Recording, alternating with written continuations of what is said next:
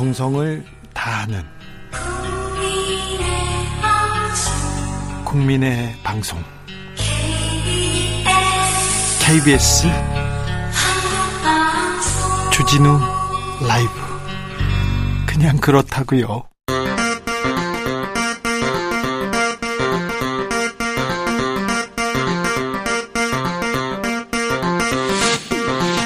주진우 라이브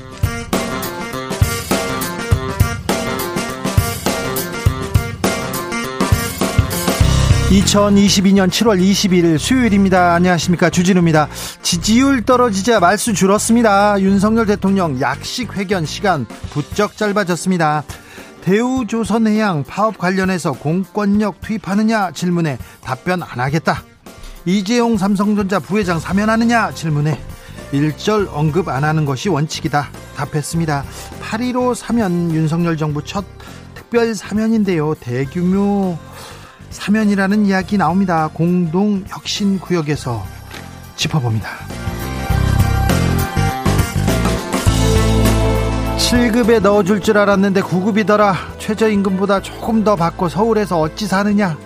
권성동 대표 직무대행의 발언 논란 커졌습니다. 9급 공무원 비하한다, 지방 비하한다, 질타 쏟아졌는데요. 결국 사과했습니다. 청년 여러분께 상처 줬다면 사과드린다. 조건을 달았습니다. 음. 여전히 사적 채용. 아, 여러 사람들이 대통령실에서 근무합니다. 어떤 능력인지 어떤 경력인지는 설명하지 않고 있습니다. 대국민 사과를 요구하면서 대통령께 대국민 사과를 요구하면서 1인 시하는 1인 시를 하고 있는 고민정 의원 만나보겠습니다. 국회가 개점 휴업, 휴업 52일 만에 일단 문을 열었습니다. 출발했습니다. 열었어요. 드디어. 하반기 일정 교섭단체 대표 연설로 시작했는데요. 박홍근 민주당 원내대표 김건희 여사가 실세다. 내각 인사 대참사다. 대통령의 권력 사유화는 꼭 대가 치른다면서 대통령 탄핵까지 거론했습니다. 권성동 대표 직무대행은 강하게 반발 했는데요. 이슈 티키타카에서 짚어보겠습니다. 나비처럼 날아 벌처럼 쏜다. 여기는 주진우 라이브입니다. 오늘도 자중차에 겸손하고 진정성 있게 여러분과 함께 하겠습니다. 윤 대통령 지지율 하락의 큰 축, 아, 인사 참사, 사적 채용 논란, 이 부분 여러분께서는 어떻게 보시는지 의견 받아보겠습니다. 아, 사적 채용 논란의 본질은 뭐라고 생각하십니까? 아, 예전에도 그랬다고요? 예전과는 다른 점은 뭐라고 생각하시는지 그리고 여러분이 생각하시는 공정에 대한 답도 좀 알려주십시오. 샵 9730 짧은 문자 50원 긴 문자는 100원이고요. 콩으로 보내시면 무료입니다. 그럼 주진우 라이브 시작하겠습니다.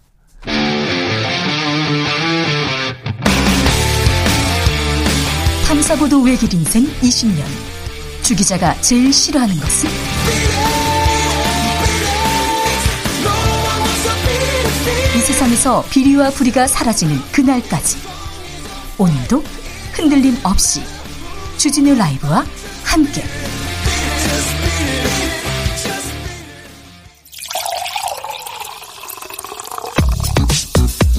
진짜 중요한 뉴스만 쭉 뽑아냈습니다.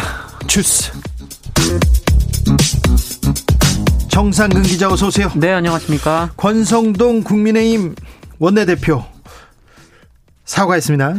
네, 권성동 원내대표는 오늘 자신의 SNS를 통해서 이 사적 채용 논란에 대해 국민께 제대로 설명드리는 것이 우선이었음에도 어, 본인의 표현으로 논란이 커진 것은 전적으로 본인의 불찰이라며 어, 초심으로 경청하겠다. 어, 설명이 부족했던 부분은 끊임없이 말씀드리겠다. 앞으로 국민의 우려가 없도록 노력하겠다라고 말했습니다. 네, SNS에다가 얘기했습니다. 직접 얘기하지는 않았어요? 네, 다만 이 논란의 핵심인 사적 채용에 대해서는 인정하지 않았는데요.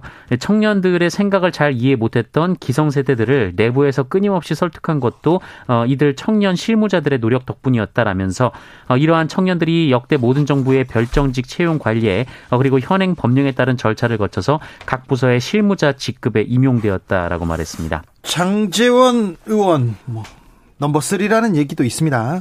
대통령을 위해서 뛴 것에 대한 역차별이다. 이런 얘기도 나옵니다. 그러면서 또, 아, 또 주장 굽히지 않는데 오늘은 시민사회 수석이 또 한마디 했네요.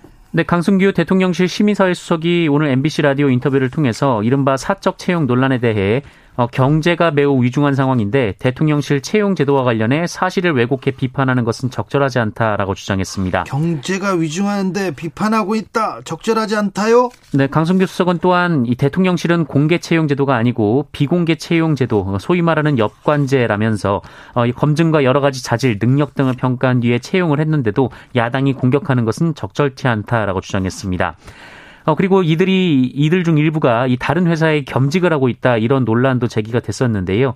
예, 강승규 수석은 검증에서 낙마할 수 있기 때문에 어, 전직 직장을 정리하지 못하도록 했다라고 말했습니다. 엽간제라고 얘기하면은 그러니까 선거나 뭐 어떤 경우 이렇게 선거에서 승리했을 때 그 공적을 나눈다 이렇게 얘기하는데 엽관제까지 얘기가 나왔습니다. 잠시 후에 저희가 공동혁신구역에서 이 문제 자세하게 좀 들여다 보겠습니다. 드디어 국회 열렸습니까?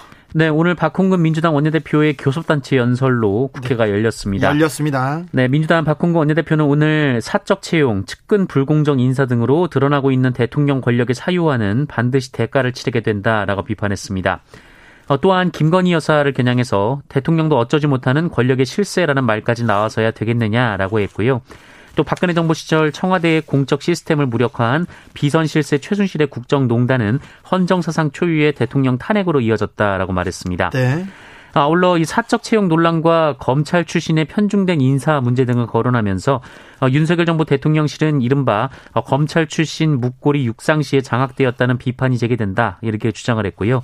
또 윤석열 대통령 지지율이 30%대 초반까지 떨어진 것을 두고도 어, 정권 말기의 레임덕 수준이라고 지적했습니다. 김건희, 레임덕 그리고 또 대통령 탄핵도 얘기가 나왔습니다. 굉장히 강한 발언이었는데요. 국민의힘 강하게 반발하고 나섰습니다. 네, 허은하 국민의힘 수석 대변인은 박홍근 원내대표가 대통령 탄핵을 경고했다라면서 169석의 이 거대 의석을 무기로 언제든 탄핵을 시킬 수 있다는 오만함을 느낀 것이라고 비판했습니다. 또한 협치의 의지가 있는지 묻고 싶다라고 주장했고요. 어, 윤석열 정부의 최근 지지율 하락을 두고 국민께 실망감을 드린 부분은 송구하다라면서도 어, 그러나 어, 그것이 지난 대선과 지방선거에서 민주당이 심판받았던 준엄한 민심이 바뀐 것은 아니다라고 강조했습니다. 국회 열자마자 이렇게 좀 강한 발언 쏟아졌는데 오늘 좀 논란은 없었습니까? 네, 다만 이 교섭단체 대표 연설은 비교적 차분한 분위기 속에서 진행이 됐는데요. 네. 어, 박근홍 원내대표가 고강도 발언을 내놨습니다만 이 국민의힘 의원들 사이에서는 간간히 고성이 나왔을 뿐 이 회의를 방해하는 수준의 적극적인 항의는 없었던 걸로 전해지고 있습니다. 어, 출근길에 기자들을 윤석열 대통령이 만났습니다. 사면에 대해서 물어봤는데 뭐라고 얘기했어요?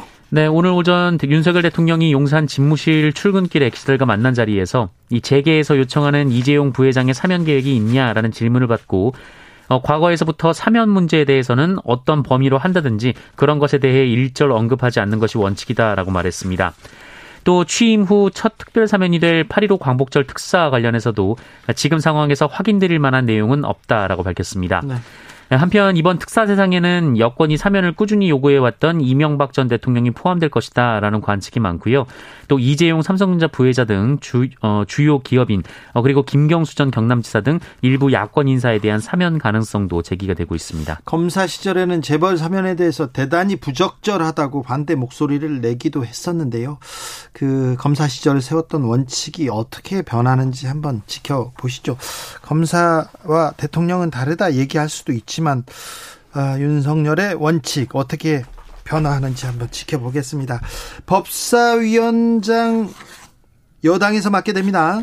네, 국민의힘은 오늘 후반기 국회 법제사법위원회 위원장으로 삼선의 김도우 의원을 내정했습니다. 알겠습니다. 탈북 어민 북송과 관련해서 이번에는 법무부가 나섰습니다. 네, 이 문재인 정부의 법무부가 지난 2019년 이 탈북 어민 강제 북송 전에 이 법리 검토를 한 결과 강제 송환은 법적 근거가 없다라는 판단을 내렸다고 현재 법무부가 발표했습니다. 이 법무부는 2019년 11월 7일 정오 무렵 이 청와대로부터 탈북 선언 북송과 관련한 법리 검토를 요청받은 사실이 있다라고 밝히면서 어, 당시 법무부가 어, 이들에 대한 강제 출국은 법적 근거가 부존재하며 이 강제 송환은 논란을 야기할 수 있다는 내용으로 검토를 했다라고 밝혔습니다.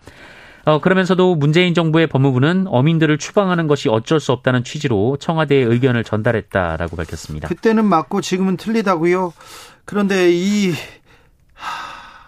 왜 지금 통일부도 그렇고 법무부도 그렇고 그때는 그렇게 했는데 잘못됐다고 지금 말을 바꾸는 걸까요? 배후에 뭐가 있는 걸까요? 네. 서해 공무원 피격 사건은 감사원이 전면적으로 나섰습니다.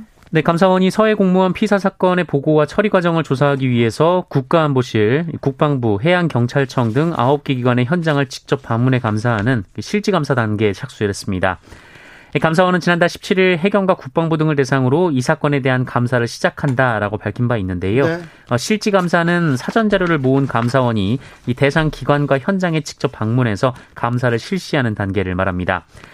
어, 감사원 특별조사 1과는 어제부터 다음 달 23일까지 5주간 이 기관들에서 이 실지 감사를 진행하고 어, 서해 공무원 피사 사건 관련 업무 일주 과정이 어, 업무 처리 과정이 적법했는지 따져볼 예정이라고 밝혔습니다. 감사원이 전면에 나섭니다. 윤석열 정부 들어서 감사원의 역할 강조되고 있는데요.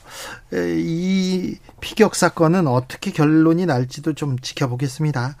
대우 조선해양 파업과 관련해서 노사 간 이견이 좀 좁히고 있는 모양입니다. 네, 대우조선해양 하청업체 노사가 파업 중에도 계속 대화를 이어가고 있는데요. 예. 어, 이견이 좁혀지고 있다라는 소식이 전해지고 있습니다. 네. 어, 노조는 이 조선업 불경기 당시 실질 임금이 30% 깎였기 때문에 이 조선업이 화랑을 맞은 지금 그만큼 임금을 다시 올려야 한다라는 입장이었는데요. 어, 최근 협상에서 이 사측에서는 4.5% 인상, 어, 노측에서는 5% 인상으로 폭을 크게 좁혔다고 합니다. 4.5 대 5%니까 조금 아, 좀 합의를 볼 수도 있겠네요. 네, 어, 그 외에도 이 노조 전임자 지정 등 노동조합 활동 인정을 두고도 노사가 적극적으로 의견을 나누고 있는 것으로 전해졌고요. 네. 또 이정식 고용노동부 장관이 오늘도 현장을 방문을 했는데 네. 오늘 오후 예정된 일정을 모두 취소하고 갔다라고 합니다. 어, 이에 노동부 측은 사태 해결이 임박했다고 봐야 할 것이다라고 말했습니다. 해결될 것 같아서 좀 다행입니다. 그런데 이 파업의 본질이 조선업이 어려웠을 때 30%를 임금을 깎았습니다. 그런데 좀 나아지고 괜찮아지는데 5% 올린다니까 조금 올린다니까 좀 더 올려주세요. 이 내용입니다. 하청 노동자들의 저임금 고용 불안이 이 파업의 핵심인데 이 부분에 대해서 조금 좀 사회적 고민이 필요한 것 같습니다. 아시다시피 조선소에서 일하시는 분들은 더울 때는 진짜 더 더운 데에서 그리고 추울 때는 더 추운 데서 일을 하는데 최저임금 그러니까 커피숍이나 식당에서 편안하게 알바하는 것보다 거의 비슷하거나 조금 더 받는다는 거 아닙니까? 이게 우리가 노동자들한테 이 숙련된 기술자들한테 이거 대우하는 이게 자세일까 이렇게 생각합니다. 음, 코로나 상황은 어떻습니까? 네, 오늘 코로나19 신규 확진자 수는 7만 6,402명입니다. 어제보다 2,800여 명 정도 늘었고요. 네. 일주일 전에 1.9배, 2주 전에 3.9배에 달합니다. 예. 어, 위중증 환자 수도 빠르게 늘고 있는데요. 96명으로 100명에 육박했고요. 이 병상 가동률도 오르기 시작해서 어, 현재 16.4%를 기록하고 있습니다. 사망자는 12명으로 어제와 같았습니다. 사망자가 그렇게 많지 않고 위중증 환자도 그렇게 크게 늘지는 않고 있습니다만 조심하셔야 됩니다. 아, 7만 명대 계속 되고 있습니다. 음, 일단 조심하셔야 돼요. 개인적으로, 어, 개인적으로 자가 방역, 네. 그리고 사회적 거리두기, 마스크 잘 쓰기 하셔야 됩니다. 네. 어, 제주도에서 렌터카가 전복되는 사고가 발생했어요? 네, 오늘 새벽 3시 38분쯤 제주시 에어릅 고내리 해안도로를 달리던 소나타 렌터카가 전복됐다라는 신고가 119에 접수가 됐습니다.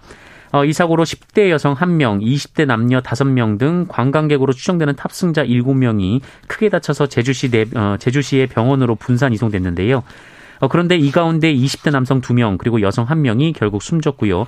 어, 4명이 중상을 입었습니다만 어, 생명에는 지장이 없다라고 합니다. 큰 사고네요. 어, 그런데 네, 이 소나타 차량의 타, 승차 정원이 5명인데요. 예. 7명이 타고 있었습니다. 어, 사고 당시 도내 모 게스트하우스에서 만난 7명이라고 하는데요. 어, 이중 20대 남성 3명은 제주로 함께 여행을 온 일행인 것으로 확인됐고요. 어, 나머지 20대 남성 1명은 이들이 머무른 게스트하우스 관계자였고 여성 3명 역시 게스트하우스 투숙객으로 확인됐습니다. 어, 경찰은 교차로에서 좌회전하던 소나타 렌터카가 갓길에 있는 바위를 들이받고 전복된 것으로 보고 음주운전 여부 등 자세한 사고 경위를 조사하고 있습니다. 아, 휴가 가서 끔찍한 일이 벌어졌네요. 휴가지에서 네 휴가철입니다. 휴가지에서 특별히 좀 안전을 위해서 조심하셔야 됩니다. 경찰이 조선일보 압수수색에 나섰습니다. 네, 경찰이 부수 부풀리기 의혹과 관련해서 사기 등 혐의로 고발당한 조선일보 본사를 압수수색했습니다.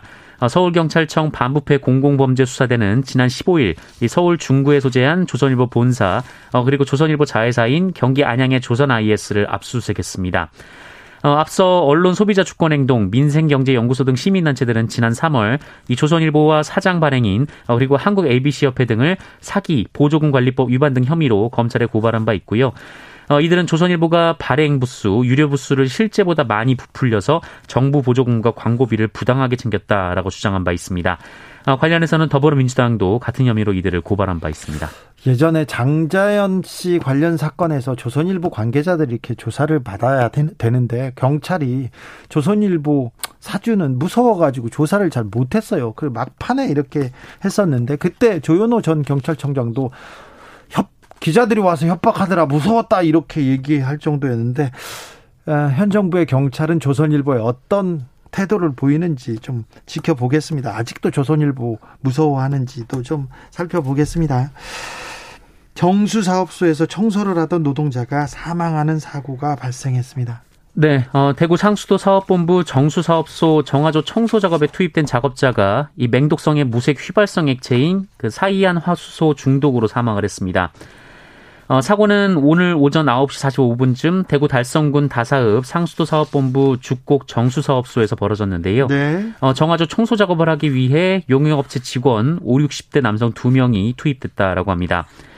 어, 그런데 들어가서 60대 직원이 바닥에 쓰러졌고요. 이 50대 직원이 구조를 요청하자 30대 아, 그리고 50대 공무원 2명이 달려와서 탈출을 도왔는데 어, 그런데 이들도 쓰러졌습니다. 그런데 이런 뉴스 작년 여름에도 우리가 전해드렸지 않습니까? 네, 계속해서 굉장히 빈번하게 이뤄지고 있는 뉴스. 계속해서 이렇게 전해드리는데 정화조 그리고 또 뭐그 아, 지하에 어디 하, 수조 이런데 계속해서 안전사고 나, 납니다. 계속 전해드리는데 계속 납니다. 이거 안전사고입니다. 안전 불감증. 아, 중대재해처벌법 적용 대상입니까? 네, 경찰은 관련해서 이 중대재해처벌법 적용 여부를 검토하고 있는 상황이라고 합니다. 네, 주스 정상근 기자 함께했습니다. 감사합니다. 고맙습니다. 사적 채용 논란 본질은 뭐라고 보십니까? 여러분의 생각 듣고 있습니다. 1402님 자격, 자격과 능력을 봐야죠. 선거 캠프에 있었다고 채용되는 건 아니라고 봅니다. 자격과 능력. 이 본질인 것 같습니다. 이 사람이 자격이 있느냐? 이 사람이 그만한 능력과 경력을 가졌느냐 이게 좀 본질인 것 같아요. 어 지난 정권의 청와대도 그냥 그쪽 안에서 이렇게 뽑았습니다. 그 전 정권, 그 전 정권 정권에도 그런데 사적 채용이다, 누구의 아들이다 이렇게 논란이 된 거는 이번이 처음 같은데 자격과 능력에 대해서 명확하게 좀 해명을 하는 것이 아, 이게 문제를 풀어내는 방법인 것 같습니다. 1402님께서 이렇게 지적하셨어요. 7925님 별정직에 대해서 검색해 보니까 별 문제 없는 듯한데 전 청와대나 현 대통령실에서 비서관 같은 분들 공개 채용으로 뽑는단 말 들어본 적 없는 것 같습니다. 네. 4784님, 9급 공무원 시험에 몇 년씩 전념하는 공시생들을 생각한다면 도저히 있을 수 없는 일입니다. 얘기하셨습니다. 이창규님, 이전 정부가 공정하지 않다고 비판한 정당이 집권을 했으면 이전 정부도 그렇게 했다고 하면 달라진 게 없다고 봅니다. 이전 정부가 다르게 하라고 바꾼 건데요. 얘기하셨고요.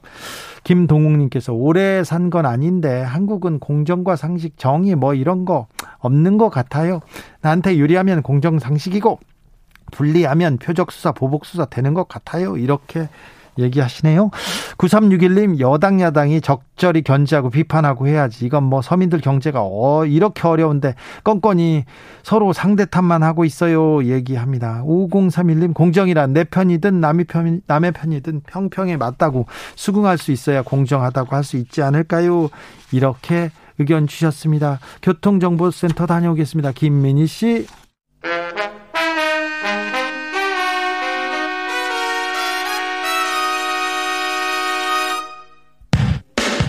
주진우 라이브 돌발 퀴즈.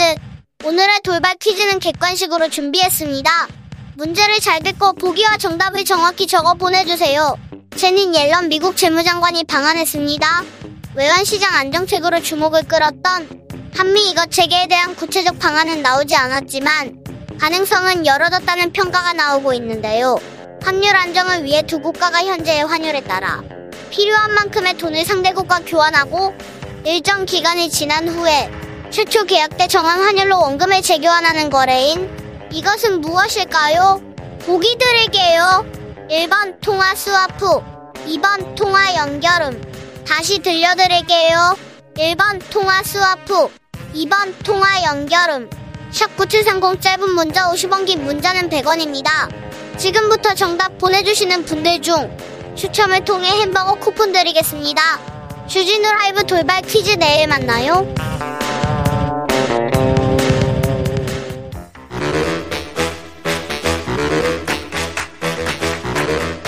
이것이 혁신이다. 여야를 내려놓고 관습을 떼버리고 혁신을 외쳐보다.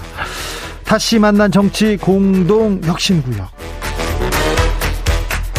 수요일 주진우 라이브는 정쟁 비무장지대로 변신합니다. 자, 혁신에 대해서, 정치 혁신에 대해서 날선 공방은 환영합니다. 주진우 라이브가 지정했습니다. 여야 혁신위원장 두 분 모셨습니다. 전하람 국민의힘 혁신의원. 네, 전남 순천의 천하람입니다. 최지은 민주당 전 국제대변인. 안녕하세요, 최지은입니다. 네, 잘 계시죠, 최지은? 네, 잘 있습니다. 괜찮으시죠? 예, 고맙습니다. 네. 네. 고민이 많으세요? 뭐, 예, 최근에 제가, 어, 저희 지역구 관련해서, 네. 어, 제가 조금 내려놓는 행보를 했기 때문에, 어, 지역분들께는 좀, 아, 아, 송구하고 감사하다는 말씀을 드리고, 저는 더 새로운 모습으로, 아, 아, 진전하도록 하겠습니다. 전진하도록 하겠습니다. 그러니까 저는 이런 거 보면 우리 정치권이 뉴페이스 중독에 걸려 있는 것 같다는 생각이 들어요. 네. 사실 제가 뭐 최지은 위원장님의 생각에 동의하지 않는 부분은 많이 있지만 근데 최지은 위원장님은 민주당에서 굉장히 좋은 인재거든요. 사실 네. 뭐 우리가 맨날 뭐 청년 정치, 청년 정치 뭐 노래를 부르지만 사실 세계은행 출신의 젊은 인재를 민주당이 뭐 어떻게 많이 구할 수 없는 인재거든요. 네. 근데 그럼에도 불구하고 어찌 보면 민주당이 항상 새로운 인재 타령을 하면서 어, 당내에 있는 인재의 소중함을 잘 모르는 게 아닌가. 뭐 그건 네. 저희 당도 마찬가지라고 생각합니다. 네. 원래 저기 자, 잡아놓은 물고기 뭐 그런 네, 건가요? 집토끼 잡아놓은 네. 물고기는 신경 안 쓴답니다. 자, 국회가 일단 문 열고 출발했습니다. 다행입니다. 어, 이제 국회가 일할 것 같습니까? 글쎄요, 아직까지도 뭐 여기 이당 저당 할 거 없이 내부 어, 뭐 권력 투쟁이라든지 또 어, 민주당 같은 경우에는 전당대회 이후에 또 새로운 지도부가 만들어지고 이런 것이 너무 큰 이슈가 되고 있어서 국회가 일을 해야 되지만 당내 정치가 지금 주류가 아닌가 생각이 네. 듭니다. 특별히 국민의힘 간장연대, 김장연대 계속 이렇게 나옵니다. 김장철도 아닌데. 네. 그런 얘기 하죠. 간장철은 없어요. 그러니까 이게 이제 참 어려운 겁니다. 이게 사실은 제가 국회의원이라도 음. 정책통이라고 불리면은 좀 서글플 것 같기도 해요. 그래요. 네, 예를 들어 막 열심히 정책 만드는 것보다 네. 뭐 예를 들어 한 번 형제는 영원한 형제다 이런 얘기 한 번 하는 게 훨씬 더 이제 언론에 대서특필 되니까 네. 좀 서글플 것 같기는 합니다만은 그럼에도 불구하고 말씀하신 것처럼 저희 당이 집권 여당이 됐음에도 불구하고 정책 얘기는 안 나오고 맨날 뭐 간장, 뭐 김장 이런 얘기만 너무 많이 나오는 거에 대해서는 뭐 저희도 반성할 부분 분명히 있다고 생각합니다. 아, 그러니까요. 지금 더 깐분해 누구랑 친하네 음. 형 동생 그런 게 더 많이 나와요. 아유 지긋지긋해요 그런 거. 그래요? 네, 국민들 이제 사실은 저는 이준석 대표가 지난번에 당선된 것도 뭐 여러 이유가 있겠지만은 그런 어떤 패거리 정치, 막 끼리끼리 형님 동생 하면서 몰려다니는 정치를 개파는 청산하고 아, 그렇죠. 그만하자라고 하는 국민의 명령 아니었나 싶습니다. 네. 네. 윤석열 대통령이 대우조선해양 파업 관련해서 기다릴 만큼 기다렸다 이렇게 얘기했습니다. 여기에 대해서는 최지은 할 말이 많습니다. 네.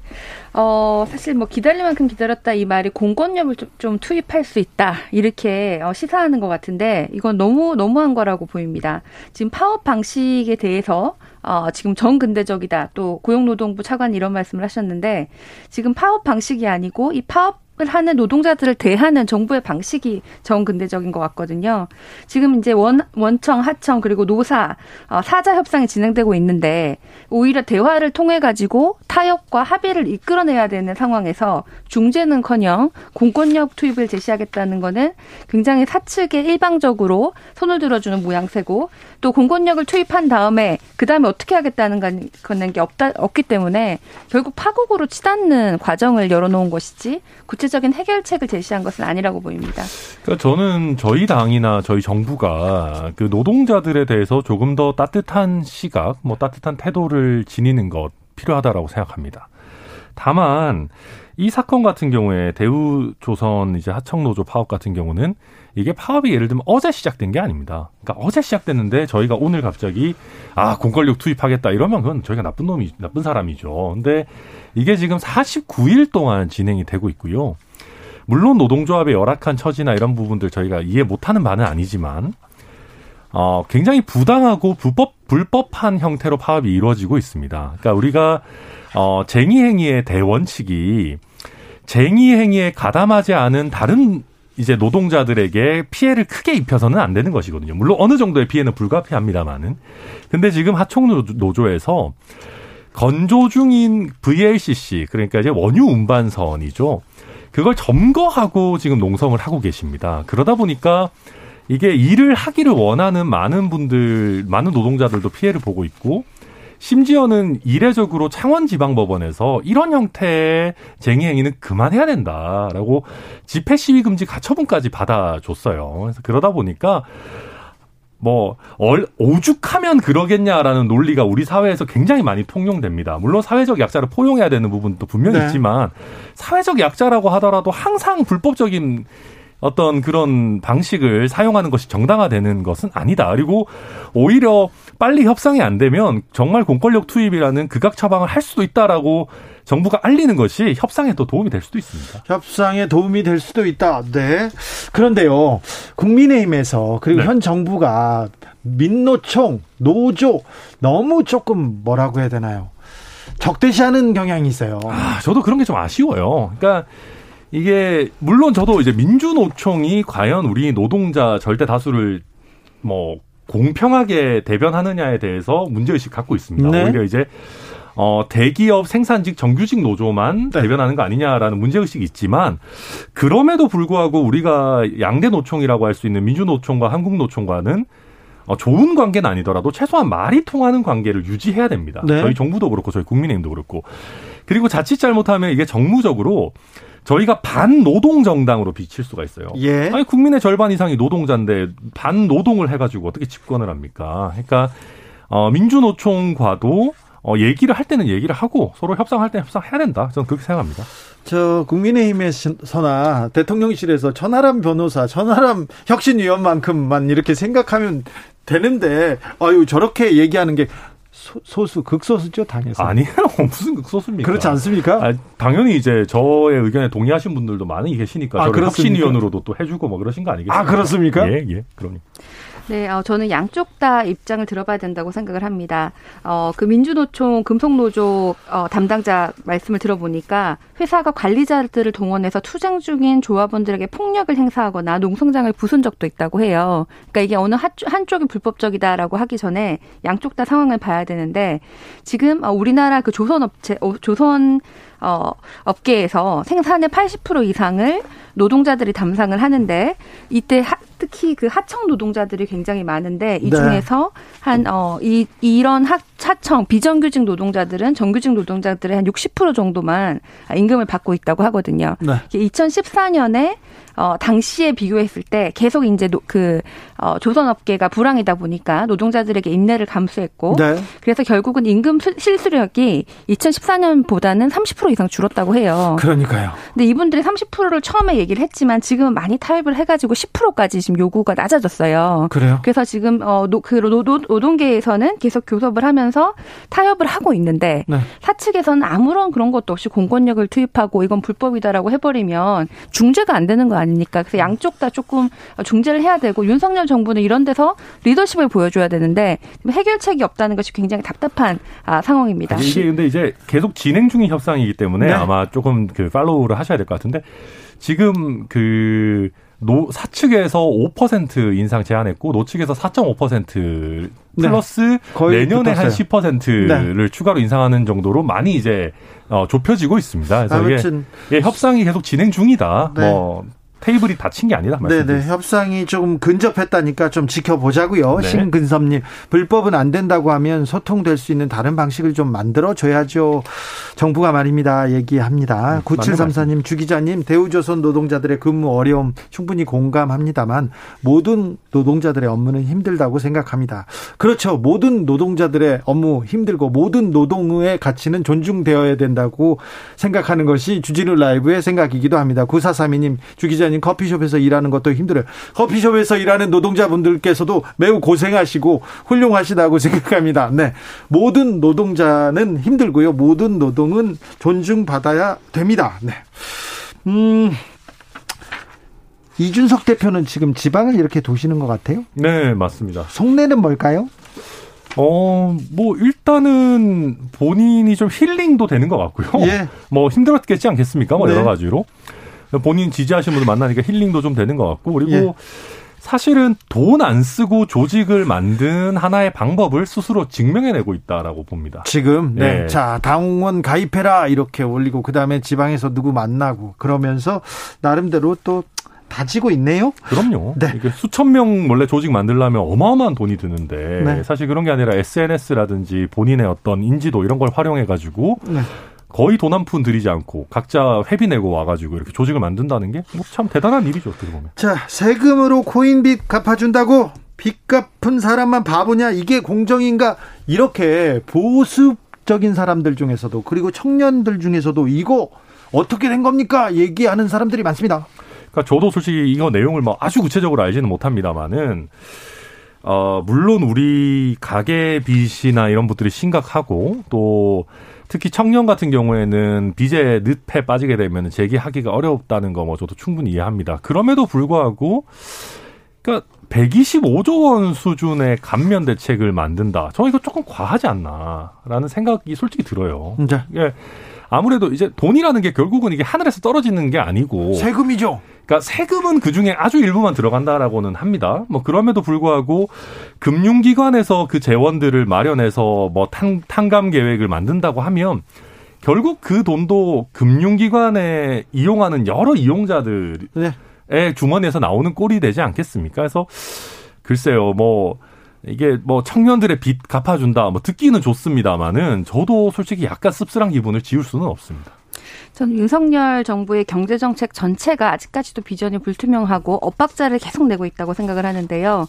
일각에서는 어 그 경제팀이 재정 건전성을 굉장히 강조하고 문재인 정부 때뭐뭐 뭐 나라 국간이 바닥났다 이제 다시 채우겠다 그러면서 어 재정을 건전하게 하겠다 재정 준, 준칙도 만들겠다 이렇게 하거든요. 그러면 결국은 세금을 더 많이 걷고 덜 쓰면은 재정이 건전해지는 겁니다. 그런데 계속 감세 정책을 얘기를 하고 뭐 감면을 해주고 이렇게 하는데 어떻게 그 재정 건전성과 감세와 동시에 이런 지원 위기 극복을 위한 지원까지 다 달성할 수 있을까? 이게 불가능한 얘기를 지금 계속 해대는데 도대체 이 중에서 우선순위가 뭐냐? 뭐부터 달성하겠냐? 이런 것이 보이지 않고 사실 지금은 재정 건전성보다는 오히려 경제 위기 때문에 위기 극복을 할 상황인데 취약계층 지원이라든지 어, 과도한 그 임금 물가 인상으로 인해서 고통받으시는 서민들에 대한 지원 이런 것이 먼저 논의돼야 된다고 생각합니다. 최진 대변인 윤석열표 경제정책 얘기하는데 그렇게 맨날 비판하는데 잘하는 거 없습니까?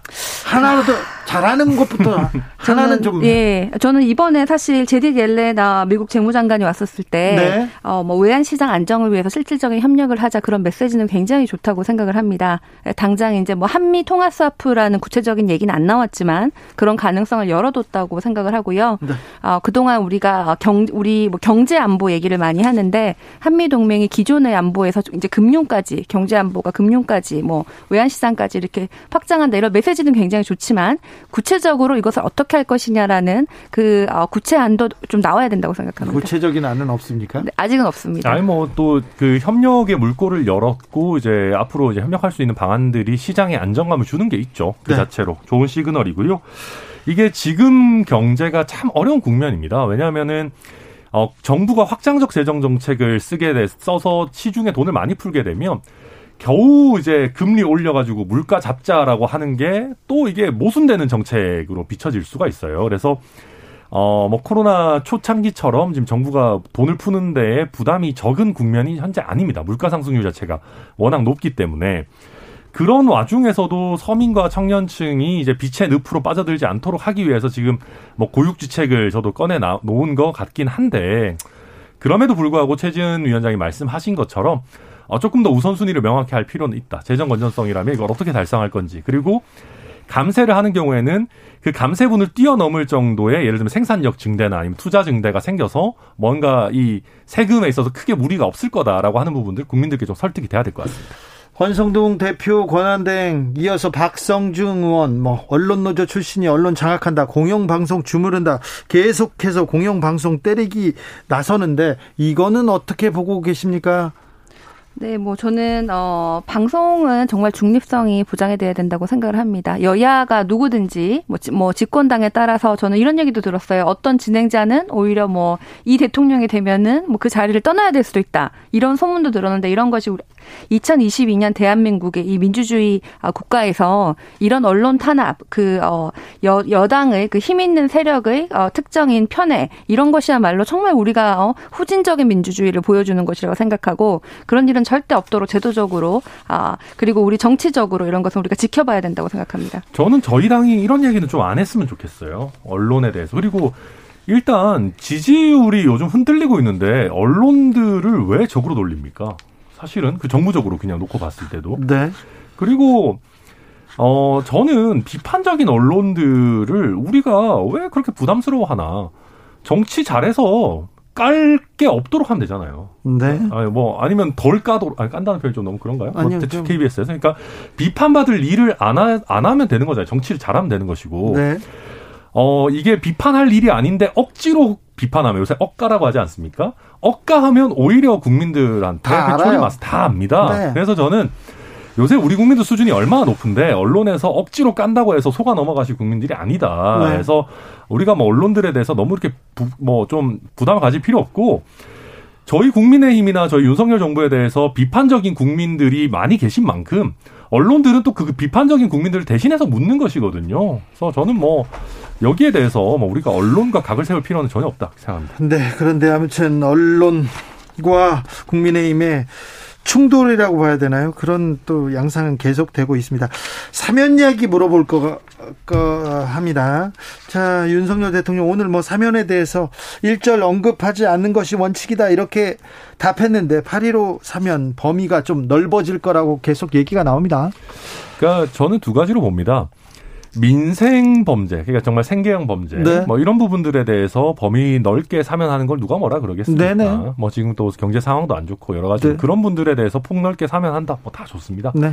근데 지금 이제 나오는 거는 결국 어, 이명박 전 대통령, 그다음에 김경수 전 지사, 그다음에 이재용 부회장. 네네. 이분들에게 우리가 포커스가 맞춰져 있는 것 아니겠습니까? 저는 뭐 지난번에 우리 주진우 라이브 와서도 말씀드렸지만 아니 이분들 사면한다고 해서 국민 통합이 되는 건가? 네. 그러니까 사실은 사면을 놓고 오히려 국민 분열이 되는 것 같아요. 이거 사면 하기도 전부터 네. 사면 하느니 마느니 뭐 누구는 하고 누구는 하지 말아야 되느니 이런 것들을 보면 저는 솔직히 말해서 정치인과 경제인에 대한 사면 결정은 매우 신중해야 되는 거 아닌가 뭐 그렇게 네. 봅니다. 그리고 저는 지독히 어, 정치적인 판단이 어, 관여될 것이라고 생각을 합니다. 지금 지지율이 굉장히 낮은데 사면을 하면서 좀 지지율 반전을 어, 꾀할 수도 있고 그러면 결국은 어, 지금 법인세라든지 민간주도 성장 이런 걸 얘기를 하는 윤석열 정부에서는 어, 이재용 어, 부회장을 뭐 사면하는 것이 좀 일맥상통하는 면이 있다고 생각을 하거든요. 그래서 그런 면에서 아마 할 수도 있지 않을까라고 보이는데 뭐 저는 뭐 개인적으로 김경수 지사라든지 이런 분은 좀 사면됐으면 하는 개인적인 바람은 있지만 그럼에도 불구하고 이게 공정한 어, 잣대라든지 아, 정치적 유불리를 떠나서 국민 정서에 또 맞는 아, 그런 방향을 찾아야 된다고 생각합니다. 그러니까 저는 저희 당이 친기업 정당인 것을 부인할 생각은 없습니다. 네. 저는 네.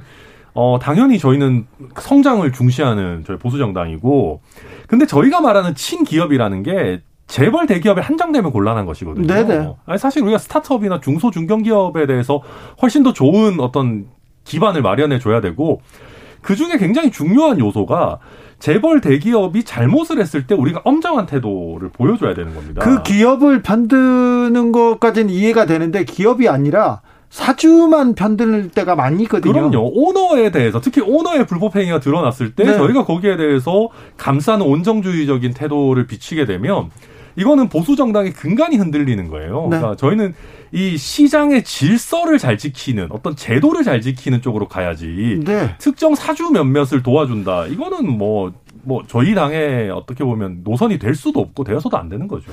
아, 지금 이재명 이재용 부회장이 구속되었던 이유 그리고 지금 재판받는 이유가 삼성의 이익을 위해서 뭐 경제 활동을 한 게 아니라 사주의 이익을 위해서 삼성이 피해를 보는 삼성의 그 이 회사의 이익을 사주가 이렇게 약탈하는 그런 의미 때문에 이렇게 사법 처리를 됐는데 그 부분에 대해서 천하람 변호사가 법적으로도 따끔하게 이렇게 짚어주셨습니다. 김미경님께서 네. 윤 정부 여당 경제 살리는 거 좀 해주세요. 우리 경제 응급실 가기 일보 직전입니다. 이렇게 얘기합니다. 경제 민생에 대한 얘기가 조금 부족한 것은 사실인 것 같아요. 아, 그래서 저는 대통령께서 이번에 스타 장관 말씀하신 거가 아주 잘하셨다라고 생각합니다. 그래요? 왜냐하면은 대통령이 오늘도 말씀하셨지만은 어, 본인이 안 보여도 되니까 일 잘하고 이런 사람들 좋아한다, 원래도. 네. 얘기하셨잖아요. 그게 사실은 정답입니다. 그래서 어 다만 제가 여기서 스타 장관이에 대해서 한마디 하자면은 한동훈 이상민 장관이 스타 장관이 되면 저희 정부에게 굉장히 안 좋은 겁니다. 그렇죠. 예. 민생을 다루는 추경호 부총리, 뭐 원희룡 장관 이런 사람들이 스타 장관이 되면 말씀하신 것처럼 저희가 경제와 민생을 챙기는 정부가 되는 것이거든요. 그런데요, 네. 경제 민생 장관들이 보이지 않았어요 지금껏 그리고 지금도 보이지 않아요. 뭐 열심히는 하고 있어요. 열심히 그래요? 하고 있고 뭐 원희룡 장관 같은 경우도 이제 뭐 GTX나 뭐 아니면은 뭐 재, 재건축 초과 이익 환수나 이런 것들 이슈 던지고 있는데 이제 뭐 조금 뭐 몸 풀었으니까 지금부터 실력이 나오지 않을까. 김배공님께서 네. 천하람 위원장 방송에서 좋은 얘기 많이 하시는데 당내에서도 좀 많이 해주시길 부탁드립니다. 얘기합니다. 네, 저는 뭐 스타 장관, 뭐 과거에 또 책임 총리 이런 말들이 다 수사밖에 안 되는 것 같습니다. 한덕수 어, 국무총리 앉을 때 책임 총리 하겠다. 하겠다 이렇게 하셨는데 책임 총리는 인사권을 가져야 되는데 장관을 한덕수 총리가 인사 임명한 사람은 한 명도 없고 대부분 뭐 윤석열 어, 대통령 측근이거나 뭐뭐 뭐 검사 출신이거나 이런 분들로 많이 채워지지 않았습니까? 그래서 이 책임 총리란 말 이후에 지켜진 게 하나도 없고 뭐 경제 안보 비서관이라는 것도 새로 만들었습니다. 근데 그 안에서 우리가 뭐 그분이 뭐 하시는지 어떤 메시지를 내놓는지 알 수가 없어요. 그래서 뭐 말할 때는 굉장히 좋았는데 실제로 말씀하신 것처럼 대통령만 보이고 우리가 장관이 아무도 보이지 않는다. 총리도 보이지 않는다. 이렇게 얘기를 하시거든요. 네. 그래서 대통령은 큰 방향을 제시해 주시고 이게 두리뭉실하지만 구체적인 해결책과 해법책을 내놓는 사람은 아직까지 아무도 없기 때문에 윤석열 정부의 경제 정책이 어디로 갈 건지조차가 우리가 무슨 뭐 경제 뭐 방향 보고서 이런 게 나왔는데 거기도 좀 두리뭉실하게 MB 정권의 줄푸세, MB 정권 two 하고 있다는 거 아닙니까? 그래서 여기에 대해서는 어 장관 진짜 장관들이 일할 수 있게 그럼 대통령이 조금 말을 자중하시고 장관들에게 책임과 권한을 주셔야 된다고 생각합니다. 네, 뭐 장관들에게 책임과 권한을 줘야 된다라는 말씀 뭐 저도 동감하고요. 다만 대통령께서 그런 걸 아예 안 하고 계시지는 않다고 생각합니다. 좀 이제 지금 이제 사실 우리 정부가 이제 출범한 지 한 두 달 정도 됐습니다. 그리고 장관들이 각자 업무를 개시한 것은 사실 그거보다 더 짧은 시간이고요. 그렇다 보니까 아직 뭐 뭐가 나온 게 없지 않냐라고 독촉하시기엔 조금 이른 시기라고 생각하고 그다음에 저희 경제팀 같은 경우에 뭐 줄푸세라고 하셨지만 어, 사실 민간 주도로 성장을 가져가야 된다. 민간에서 양질 일자리가 나와야 된다라는 게 사실 뭐 정론 아니겠습니까? 네. 과거에 네. 소득 주도 성장 이런 게 사실 듣도 보도 못한 얘기거든요. 그래서 그런 거 안 하는 것만 해도 굉장히 잘하고 있는 거고. 어, 다만 아까도 말씀드렸듯이 지금의 경제 환경이 물가는 오르고 오히려 생산성은 떨어지는 굉장히 복잡한 그런 경제 환경이기 때문에 여기서 정부 당국자들이 제대로 된 면밀한 검토 없이 갑자기 뭐 어, 재정 풀어가지고 뭘 하겠습니다. 이런 식으로 하다 보면 더 망할 수도 있다. 그래서 조금 어, 시장을 파악하고 있는 단계일 거다. 저는 그렇게 봅니다. 8891님께서 국민들 현명합니다. 어느 방송이든 알아서 찾아듣고 알아서 판단합니다. 국회는 민생에 전념해 주세요. 이렇게 얘기합니다. 7554님께서 저는 춘천 사시는 춘천 사는 40대 민주당 지지자 주부인데요. 이준석 대표 춘천 왔다니까 한번 만나보고 싶더라고요. 그냥 인간적으로 위로해 주고 싶었어요. 이런 분도 있습니다. 최근에 지지율이 금 급락한다. 그러니까 윤 대통령이 말을 아끼고 김건희 여사가 보이지 않습니다. 어, 좀, 좀 지지율 반등에 아니면 좀, 좀 회복에 도움이 될 것 같습니까? 도움이 되죠. 왜냐하면은 아까 우리 민생 경제 스타 장관 얘기했지만은 어, 주변에서 너무 소리가 많이 나오면은 장관이 아무리 좋은 정책을 발표해도 솔직히 안 보입니다. 네. 그러니까 장관 입장에서도 제가 정책 연구 막 몇 날 며칠 밤을 새서 하는 것보다 김건희 여사님이 어떤 스커트를 입었는지가 더 이슈가 될 수밖에 없는 게 참 씁쓸하지만 그게 또 그, 네. 현실이거든요. 현실이에요, 현실이에요. 그런 면에서 저는 최근에 민생과 경제가 강조 강조되는 국면에서 김건희 여사가 노출을 좀 줄여주시는 건 저는 굉장히 좋은 일이라고 생각하고요. 그리고 윤석열 대통령의 도어 스태핑 관련해서도 뭐 너무너무 갈수록 짧아지고 있다. 이럴 거면 왜 하냐. 이런 얘기들도 있지만 대통령이 너무 많은 말씀을 하시면은 장관들이 안 보여요. 네. 그래서 저는 뭐 지금 좋은 방향으로 가고 있다. 그렇게 봅니다. 네, 뭐 저는 지지율 전체적으로 이렇게까지 빨리 떨어진 적이 거의 없지 않습니까? 그래서 우리 국민들께서 윤석열 후보의 그 공정이라는 것에 기대를 많이 하셨는데 뭐 인사에서도 전혀 공정하지 않고 소통하는 모습도 보여주지 않고 민생에 대해서는 두리뭉실한 뭐 방향성 메시지지 해법은 없고 이러면서 실망을 많이 하신 것 같아요. 그래서 이거는 뭐 당장 뭐 대통령이 도어 스태핑을 하지 않는다, 뭐 김건희 여사 노출을 언론에 줄인다 이런 거는 굉장히 작은 한 가지의 그 방법 어, 기술적인 문제고 보다 근본적으로는 윤석열 정부가 앞으로 어떤 비전을 가지고 우리나라를 경제 위기에서 어떻게 극복할 건지 이에 대한 해법이 나타나야지 이게 달성할 수 있다고 생각을 합니다. 네. 음, 민생에 대한 경제에 대한 이슈 그런 정책보다는 서해 공무원 사건, 탈북민 북송 사건 이런 게 조금 더 많이 보입니다. 이것도 조금 근데 저는 그렇게 생각해요. 그러니까 이게 저는 저희 지지율 상승에는 하나도 도움이 되지 않을 거라고 생각합니다. 뭐, 네. 뭐 탈북 어민, 뭐 북송, 강제 북송이라든지 네. 이런 부분들이. 그럼에도 불구하고 저는 이게 정권 초에 문제 제기를 할 부분을 하고 가는 게 오히려 저는 뭐랄까요. 더 정당하다. 그러니까 오히려 더 그냥 뭐 이거 예를 들면은 캐비넷에 넣어놨다가 네. 뭐 정권 잡은 지 막 2년, 3년 지나가지고 아 이제 한번 털어볼까 이러는 것보다는 훨씬 더 저는 정정당당한 방법이라고 생각합니다. 뭐 저는 이 여기에 대해서 얘기를 하, 지 말라는 것이 아닙니다. 그런데 지금 주가 우리가 가장 중요한 것은 민생과 경제 문제인데 너무 정치권이 가장 중요한 건 좀 버려두고 당장 이슈가 된다든지 당장 유불리에 뭐 쟁좀정 쟁정 뭐 쟁정을 하기 좋은 아 그런 것에 너무 이렇게 초점을 맞추는 것이 아닌가 거기에 대해서 이제 우리 아, 국민들께서 피로감을 나타내시는 거라고 보이고 사실 이런 경제 위기는 아, 커다란 위기입니다, 지금. 전 네. 세계적으로. 이렇게 지난번에 코로나가 왔을 때도 여당 지지율은 올라갔어요. 위기가 있으면 보통은 강한 여당 이러면서 국민들이 여당에 기대고 싶은데 지금 윤석열 대통령 지지율이 떨어진다는 것은 그만큼 여당이 믿음직스럽지 않다는 거거든요. 그래서 그것을 좀 보여주셔야 된다고 생각합니다. 그러니까 저희도 이런 이슈를 너무 길게 끌고 가서는 안 된다고 생각합니다. 사실 문재인 정부에도 뭐 적폐청산이니 사법농단이니 이런 것들 너무 많이 끌고 가면서 국민들에게 피로감을 준 면이 있었거든요. 저도 반면교사로 참아야 된다고 생각합니다. 윤석열 검사가 주도했어요. 물론 뭐 그 결과로 뭐 저희 대선 후보도 나오고 네. 뭐 저희 입장에서는 좋았습니다만 국가적으로는 윤근수님께서 네. 처음부터 잘하는 사람 없지요. 새 정부 좀 믿어봅시다. 시작한 지 얼마 안 됐어요. 얘기합니다. 8075님께서는 출범한 지 얼마 안 됐다고 하는 건 변명 같습니다. 정권의 무게를 좀 생각해 주셨으면 해요. 얘기합니다. 3130님 사람이 살아야 기업도 삽니다. 근로자들의 월급이 올라가고 삶이 안정되면 돈이 없어서 못 사던 물건도 사고 외식도 하고 돈을 쓰면 내수 살아나고 경제가 사는 거 아닌가요? 이런 게 소득 주도 성장입니다. 이렇게 얘기하시네요.